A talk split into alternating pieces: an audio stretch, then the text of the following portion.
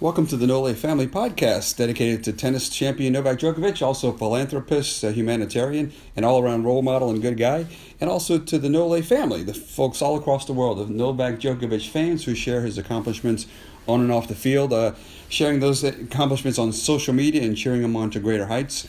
We come to you on a Sunday following a win at Shanghai, and obviously these are great times, as I've mentioned, after the Wimbledon win and U.S. Open, great times for the Nole family. Novak's fourth win at Shanghai, that's a record for Shanghai wins. Also, you're seeing a lot of the comments from the pundits and the broadcasters. The terms you hear most frequently are dialed in. It just looks like Novak is so focused.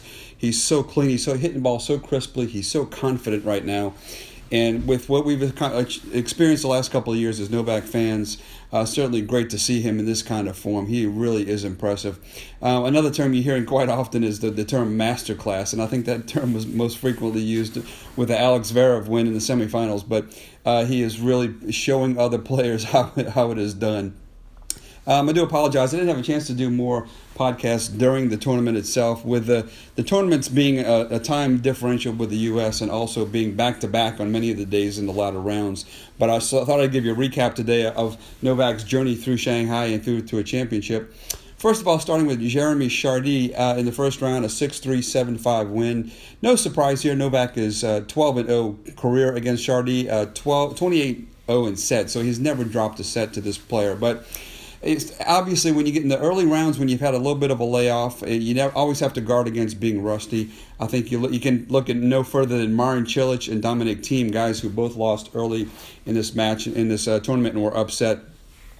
Novak came up with breaks at 2-2 and at 5-3. If you look at that match point, it was kind of a typical classic Novak Djokovic, that set point. A defensive shot on the run, and then finally an unforced error by his opponent. And you see that so often with Novak, just making that opponent hit one more shot, and finally the pressure gets to the opponent, and he makes what you would call, again, an unforced error, but that is really forced by the great shots and the great defensive shots by Novak Djokovic.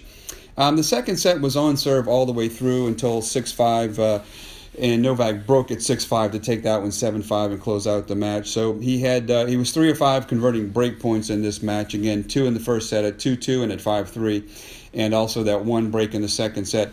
Chardy had no break points against Novak, so Novak has been really clean in his serve in this tournament and continues to impress there. Second round, Cecchinato, certainly a lot of storylines here, the most notable being Novak trying to avenge his loss at the French Open earlier in the year. Novak did admit he had a little bit of a case of nerves in this match coming in, understandably. He did note also prior to this match that he's a different player than the one who lost to Cecchinato at the French Open. And I think after that bagel in the second set, Cecchinato would certainly agree that he is a different player than he faced in Novak at the French Open. Again, in this match, it seems like a broken record. We continue to say these same themes, but his defense was so intense. He was hitting his corners, really frustrating his opponents. Just no way to get on the offensive, but the way that Novak was hitting the ball. You can remember back in the U.S. Open when he played John Millman. Millman referred to Novak as a wall. It just feels like you're playing against a wall. It just seems like everything you hit seems to come back at you. And you can sense, Millman has a way of staying very upbeat about it, but you could sense with Cecchinato just the frustration as he continued to get those balls hit back in his direction. You have to hit so many great, perfect shots to win a point against him. And when those shots just keep coming back, it just seems so futile after a while. And you could sense the frustration. And again, I mentioned the serve. There was one point in this match where Novak had consecutive aces, one to the inside down the tee and one to the wide side right after it. It keeps your opponents guessing, and he just continues to hit his spots, even though Novak is not known as one of the strongest servers in terms of the speed of his velocity of his serve. He hits his spots so well and keeps his opponents guessing and so frustrated. So again, through to that match, he would face Kevin Anderson in the next match. And a lot of interesting history with Kevin Anderson, of course. Anderson beat Tsitsipas to get here. He's 6-4, 7-6. That was his first win in his third try against Tsitsipas. Of course, Tsitsipas had knocked off Anderson and Djokovic both on his way to the finals appearance in Canada. Anderson, I thought, would be more of a factor at the U.S. Open. He played in the U.S. Open final last year. He had played in the final against Novak in Wimbledon. So I thought he came in here with a lot of momentum and some confidence at the U.S. Open. But he went very deep in some of his early round matches. He went five sets against Harrison in the first round at the U.S. Open, had to come back from a 2-1 deficit. He also went to five sets against Shapovalov, so that may have worn him down some. He lost in straight sets to Dominic Thiem, who was playing very well at the U.S. Open. Of course, these guys played doubles together in Canada at the Rogers Cup. These guys have a lot of respect for each other, of course, and really fond of the way each other handles themselves both on and off the court. Certainly with Anderson, a guy with a big serve, you just never know with guys with a big serve. If they come out and they just really get hot one day, they're really hitting a high percentage of serves. Sometimes they can come out and just dominate when they're really on with their service. But if you look at head-to-head, kind of an interesting history also. You know, Anderson won the first meeting with Novak at the Miami in 2008, has not beaten Novak since. Novak did beat Kevin Anderson three times at Wimbledon en route to titles. He beat Anderson in 2011, 2015, and 2018 and won the championship in each of those years. Yeah, we know that they played each other in the finals in 2018, but back in 2015, really an epic match that they played together. Novak coming back from 2-0, 6-7, 6-7 the first two sets, then won 6-1, 6-4 the next two sets. That match was suspended due to darkness. Novak had to come back and win that fifth set the next day. They were on serve, 5-all in that final set, and Novak finally broke to get to 5-6 and served out that match at 7-5 in the fifth. And again, Novak mentioned Anderson's at points, and sometimes in that match he felt like he was just helpless against his serve. Again, that's kind of the nature of these guys with a big serve. But those numbers in a five-set match kind of even out at times. And Novak mentioned he was struggling early with the serve against Anderson, but Anderson, I believe, had two double faults in that break in the fifth set, that crucial break in the fifth set. So coming into this, again, a lot of great history, a guy with a lot of potential. They were on serve through the first set. Novak pressed Kevin Anderson a little bit in the first set. He had some opportunities maybe to get through and have a break. He didn't have a lot of break points, but he brought him to deuce a number of occasions. But they were able to stay on serve all throughout this match, this first set. And then when it was 5-6, Novak serving to extend this set and bring it into a tie break. Kevin did have a break point in this one at advantage Anderson, and from that point Novak won three consecutive points to make it 6-all and force that tie break. So three straight points to end that game to get to the tie break, and then of course Novak was dominant in the tiebreaker, wins at 7-1 in the tie break. Really outstanding play in the tiebreaker. So Novak at the end of this set, really an amazing stretch of points. Novak won 10 of the last 11 points at the end of that first set to close it out. And then going on to the second set, he got an early break. He wins his serve at love to go to 1-0. He breaks Kevin Anderson at 15 to go up 2-0 and get that early break. And then he serves out at 15 in the third game to go up 3-0. So he wins 12 of the first 14 points, or 12-2 over that stretch in the early part of the second set. So if you combine those two, the end of that first set and the beginning of that second set, Novak won an incredible 22 out of 25 points. And with Novak serving so well, again, once you get those breaks, he gets those breaks against you when he's serving that well. Very discouraging for his opponents, and that was the case here. Novak just held on from there and closed out the set. Novak, first serve is 72%. He won 85% of those first serves that he got in. He also won 62% of his second serves. Novak had an advantage of 23% to 15% on first serve returns won. So he won 23% of the first serves that Kevin Anderson got in. And particularly on the second serve returns won, Novak won 62% of those points when he got Kevin's second serve in. And Kevin only 39% of his. So very impressive there. Again, once you get a break up when Novak is serving this well, very difficult. Alex Zverev in the next round, 6-2, 6-1. Kind of an easy match for Novak. Zverev really his emotions got the best of him. He had played very well coming into this match against Novak, but did not play his best here. Zverev has a way of letting those discouraging points in a match really get to him, and shows his emotions. He broke a racket, had a warning for a code violation there as well. But he played very well coming in. Novak, it was 2-2 in the first set. Novak breaks to get to 3-2. It was double set point at 15-40 for Novak. He had a tremendous one of those Novak defensive lobs that just hits right on the baseline, and Zverev has to go back and chase it down. Tries to hit an overhead off of that and nets the overhead. So it looked like an easy shot, but again, it's just Novak keeping him playing the point and eventually winning. In the second set, it was 1-1, and then Novak reels off five consecutive points. A couple things here. There was a point in this match where Zverev, he got crossed up his footwork. And Novak hit a return of serve that kind of surprised Zverev, and he got crossed up, couldn't change direction. And it's just funny how many times that Novak hits a return and catches guys off guard. You would think at this point, as good as his return of serve is, that these guys would expect it to always come back. But sometimes, so many times, they hit such a great first serve and don't expect Novak to hit it back. And when he does, it just catches them off guard and they can't get to the return. It's amazing how often he can catch them off guard, as good as his return is. Again, the term masterclass is one that you heard very often with this match. And then, of course, with Borna Coric in the finals, this guy played very well and played very well coming in here. Of course, beat Roger Federer coming in and played very well against Novak, I thought. If you watch the highlights or the replay of this, I think he played very well.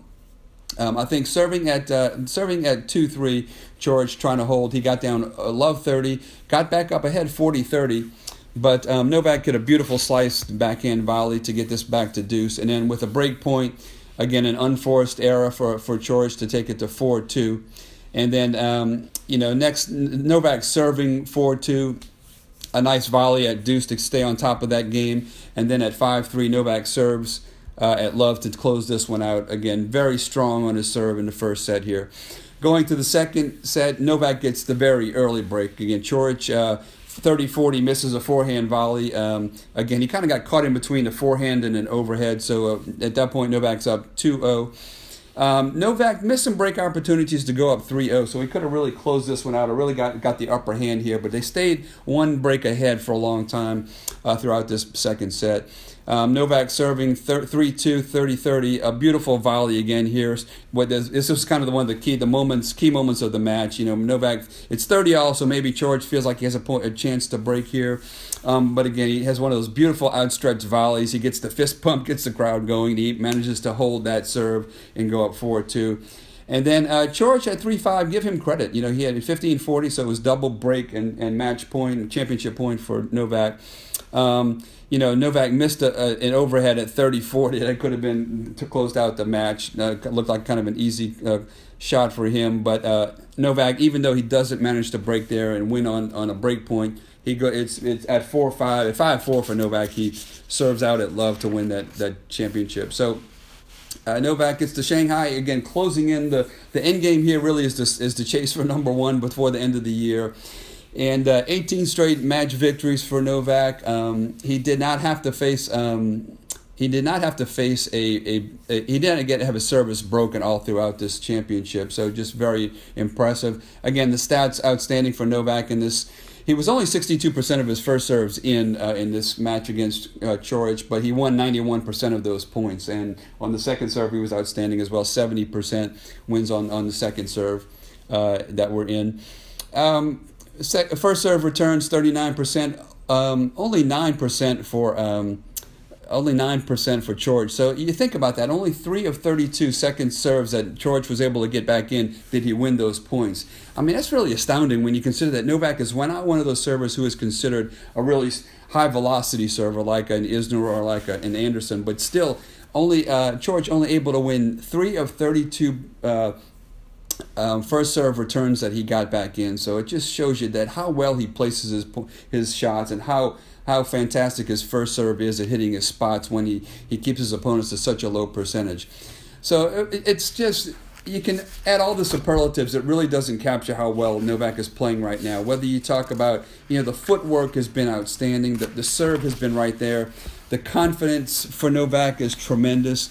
You look at, he's making even difficult shots look so routine. And I mentioned this on Twitter, but it's just so impressive. And, sometimes he gets caught on the short hop and the baseline. That's a tough shot to hit when you're trying to pick those balls right up off your feet. And it just seemed like in this tournament, he was able to do that so consistently, so effortlessly. A shot that has such a high degree of difficulty, he makes look so routine. So all the superlatives. I know he doesn't want to compare this to his 2015 runs or 2011 runs. This is as well as we've seen Novak play. I don't think you can say it any other way.